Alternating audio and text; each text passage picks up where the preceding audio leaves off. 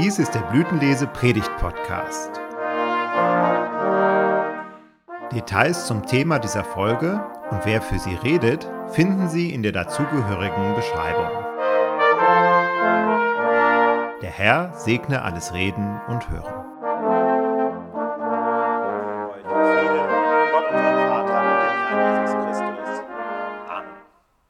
Der Abschnitt Heiliger Schrift den diese Predigt auslegt, ist die alttestamentliche Lesung für den Sonntag heute Morgen aus dem ersten Buch Mose im 50. Kapitel. Die Brüder Josefs fürchteten sich in Ägypten, als ihr Vater gestorben war, und sprachen, Josef könnte uns Gram sein und uns alle Bosheit vergelten, die wir an ihm getan haben.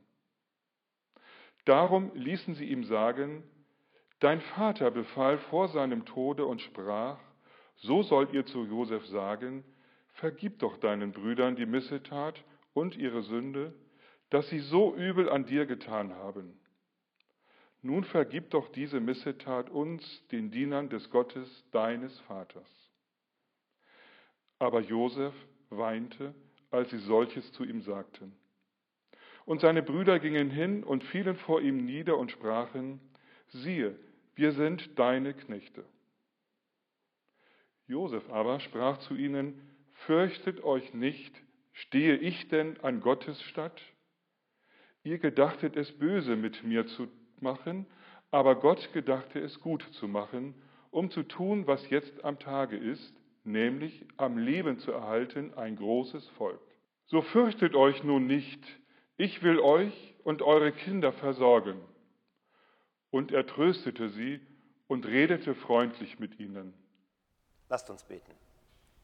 Herr Gott, himmlischer Vater, öffne unsere Augen und unsere Herzen, damit dein Wort als ein guter Same auf guten Boden falle. Amen. Liebe Gemeinde, wenn es ans Erben geht, lernt man seine Verwandten kennen. Das ist eine Weisheit, die auch in christlichen Kreisen ihr Recht hat. Ich möchte heute Morgen eine Begebenheit erzählen, die dem sehr ähnlich ist, was unser Bibeltext schildert. Ähnlichkeiten mit lebenden oder gestorbenen Personen, insbesondere mit Personen aus Gemeinden, in denen ich Dienst getan habe, sind rein zufällig. Ich sage das so ausdrücklich vorweg, damit niemand meint, ich hätte etwas gehört von dem Streit in seiner Familie. Nein, ich habe alles frei erfunden. Es geschehen aber immer wieder Dinge, die dem hier sehr ähnlich sind. Die Huberts sind eine Familie von Anstreichern. Opa Hubert war Anstreicher, Vater Hubert ist Anstreicher und Hubert Junior ist, wer hätte das gedacht, Anstreicher. Der jüngste Bruder wollte nie Anstreicher werden. Er kannte sich eh aus, weil er seit Kindesbeinen dem Betrieb geholfen hat. Warum sollte er dann noch eine Ausbildung machen? Nach dem Abitur hatte er erstmal eine Weltreise gemacht, dann ist er zur See gefahren und hat sich mehr schlecht als recht durchgeschlagen. Jetzt ist er Mitte 30 und will sein Leben endlich auf die Reihe kriegen. Er macht ein Fachgeschäft, ein Fachgeschäft auf für Farben und Lacke. Ein Anstreicher Großhandel. Als der Vater auf die 80 Jahre zugeht, merkt die Familie, dass er so langsam tüdelig wird. Das heißt im Klartext, seine Demenz war so weit fortgeschritten, dass der alte Herr sie nicht mehr verstecken konnte. Und als es so schlimm wurde, dass es nicht mehr ging, hat die Familie entschieden, ihn ähm, in ein Heim zu stecken. Dem jüngsten Bruder fiel die Aufgabe zu, die Vormundschaft für den Vater zu übernehmen. Da sind Mietverträge zu kündigen und Abonnements, da sind Pflegestufen zu beantragen und Zuschüsse und dergleichen mehr. Und als der Vater starb, ging es ans Erben. Die laufenden Kosten und so weiter für das Heim waren äh, über das Girokonto des Vaters abgewickelt worden, aber ansonsten war das Geld weg. Die Geschwister haben das Konto aufgelöst und bekamen die letzten Auszüge. Das Geld war abgehoben worden und der Einzige, der das hätte machen können, war der Jüngste. Zur Rede gestellt, sagte er, hm, ja, ich habe das Geld genommen. Bitte, sagen die Geschwister, Ja, ich brauchte es für mein Geschäft. Ich wollte es zurückzahlen. Ach, du wolltest es zurückzahlen. Schön. Jeder von euch, liebe Brüder und Schwestern, kann sich leicht ausmalen, wie dieses Gespräch weitergeht. Warum hat er das gemacht, der jüngste Bruder? Und viel wichtiger, warum hat er das so gemacht? Er hat rundheraus gesprochen geklaut. Der Vater liegt in seiner Demenz im Heim und ist wehrlos. Und statt ihn zu ehren und zu schützen, nutzt der Sohn seine Hilflosigkeit aus. Seine Geschwister hat er betrogen um ihr Erbteil. Nun, ich stelle mir diese Familie, die ich erfunden habe, nicht als arme Leute vor.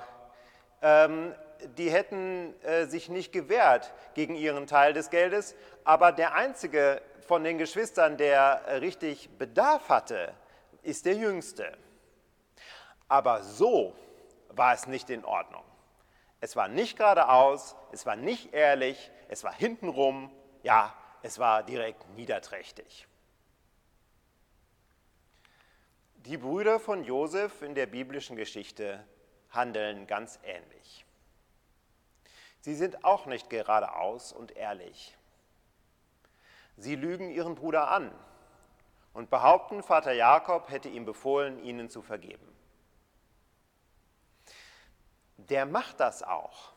Er vergibt ihnen und sagt ganz richtig, ihr gedachtet es böse mit mir zu machen, aber Gott gedachte es gut zu machen. Josef war bereit und in der Lage, seinen Brüdern zu vergeben. Er war ein mächtiger Beamter geworden und sie sind von ihm abhängig. Wenn er auch auf Rache aus gewesen wäre, hätte er sie längst durchziehen können. Warum greifen die Geschwister trotzdem zu der Lüge? Und die Antwort ist genau die gleiche wie bei dem jüngsten Sohn aus meiner Geschichte. Weil sie nicht damit rechnen, dass sie angenommen werden, so wie sie sind. Der jüngste Sohn der hat seinem Vater in die Kasse gegriffen, weil er nicht damit gerechnet hat, dass seine Geschwister ihn unterstützen würden. Josefs Brüder haben über die letzten Worte ihres Vaters gelogen, weil sie nicht damit gerechnet haben, dass Josef von sich aus bereit wäre, ihnen zu vergeben.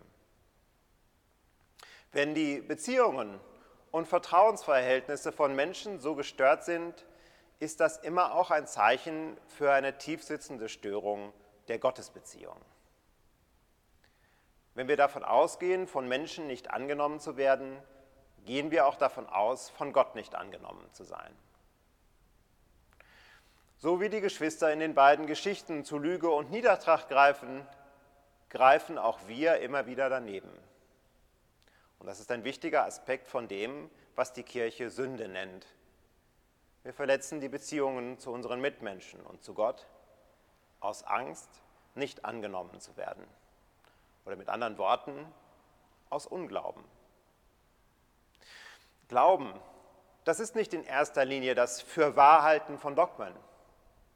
Glauben ist in erster Linie, dass ich mich bei Gott angenommen weiß, dass ich mein Leben in dem Bewusstsein lebe, dass er mich liebt und äh, das auch, wenn ich etwas ausgefressen habe oder mein Geschlecht gerade nicht gut läuft.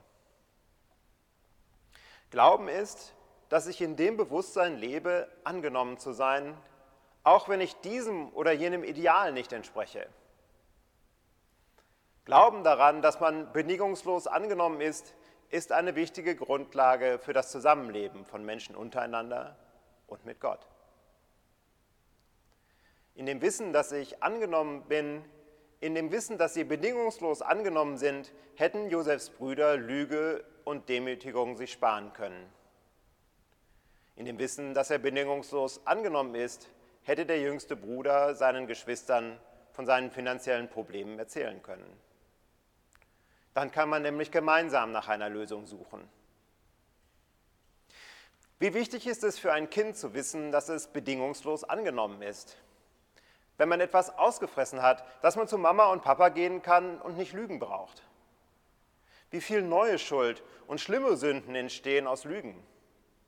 Oder zum Beispiel, wenn es um Sexualität geht. Es ist keine Sünde, Fragen zu haben. Aber wie viel Sünde entsteht daraus, dass man mit seinen Fragen nicht angenommen ist, sondern sich schämt? Wie viele junge Leute stolpern blind und unwissend äh, in ihre Sexualität rein? Denn sie haben niemanden, dem sie sich anvertrauen können. Wie wichtig ist es in einer Freundschaft oder Ehe, dass man über alles reden kann? Wie viel Sünde entsteht daraus, dass man schweigt oder lügt? Oder dass man zu einem Geschäftspartner oder dem Chef gehen kann und sagen kann, so und so ist es.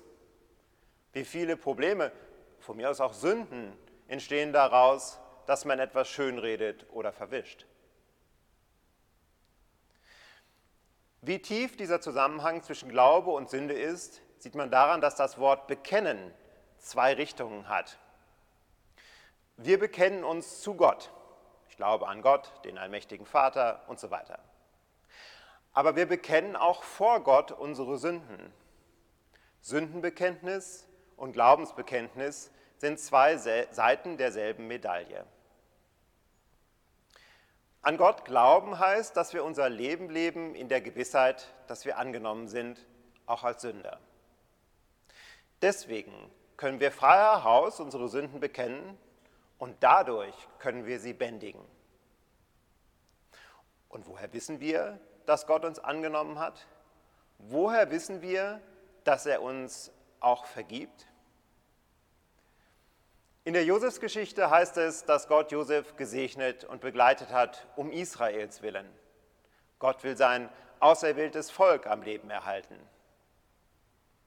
Deswegen hat er das Leben des verkauften Josef so geführt, dass er seine Brüder vor dem Hungertod bewahren kann. Unser Leben nimmt Gott an um Christi willen. Für uns und um unseres Heiles willen erlitt er den Tod am Kreuz. Als Erstling der neuen Schöpfung ist er auferstanden. Dieser Tod und diese Auferstehung sind dein Tod und deine Auferstehung geworden in der Taufe. Du bist der Sünde gestorben. Du bist befreit von alledem und angenommen als ein Kind Gottes. Nichts, nichts brauchst du zu verheimlichen. Du hast es nicht nötig, Dinge hintenrum zu lösen. Mit allem, was dich beschwert, kannst du gerade heraus zu deinem Herrn kommen, denn einen anderen Grund kann niemand legen als den, der gelegt ist, welcher ist Jesus Christus. Für dich als Einzelnen und für uns als Gemeinschaft.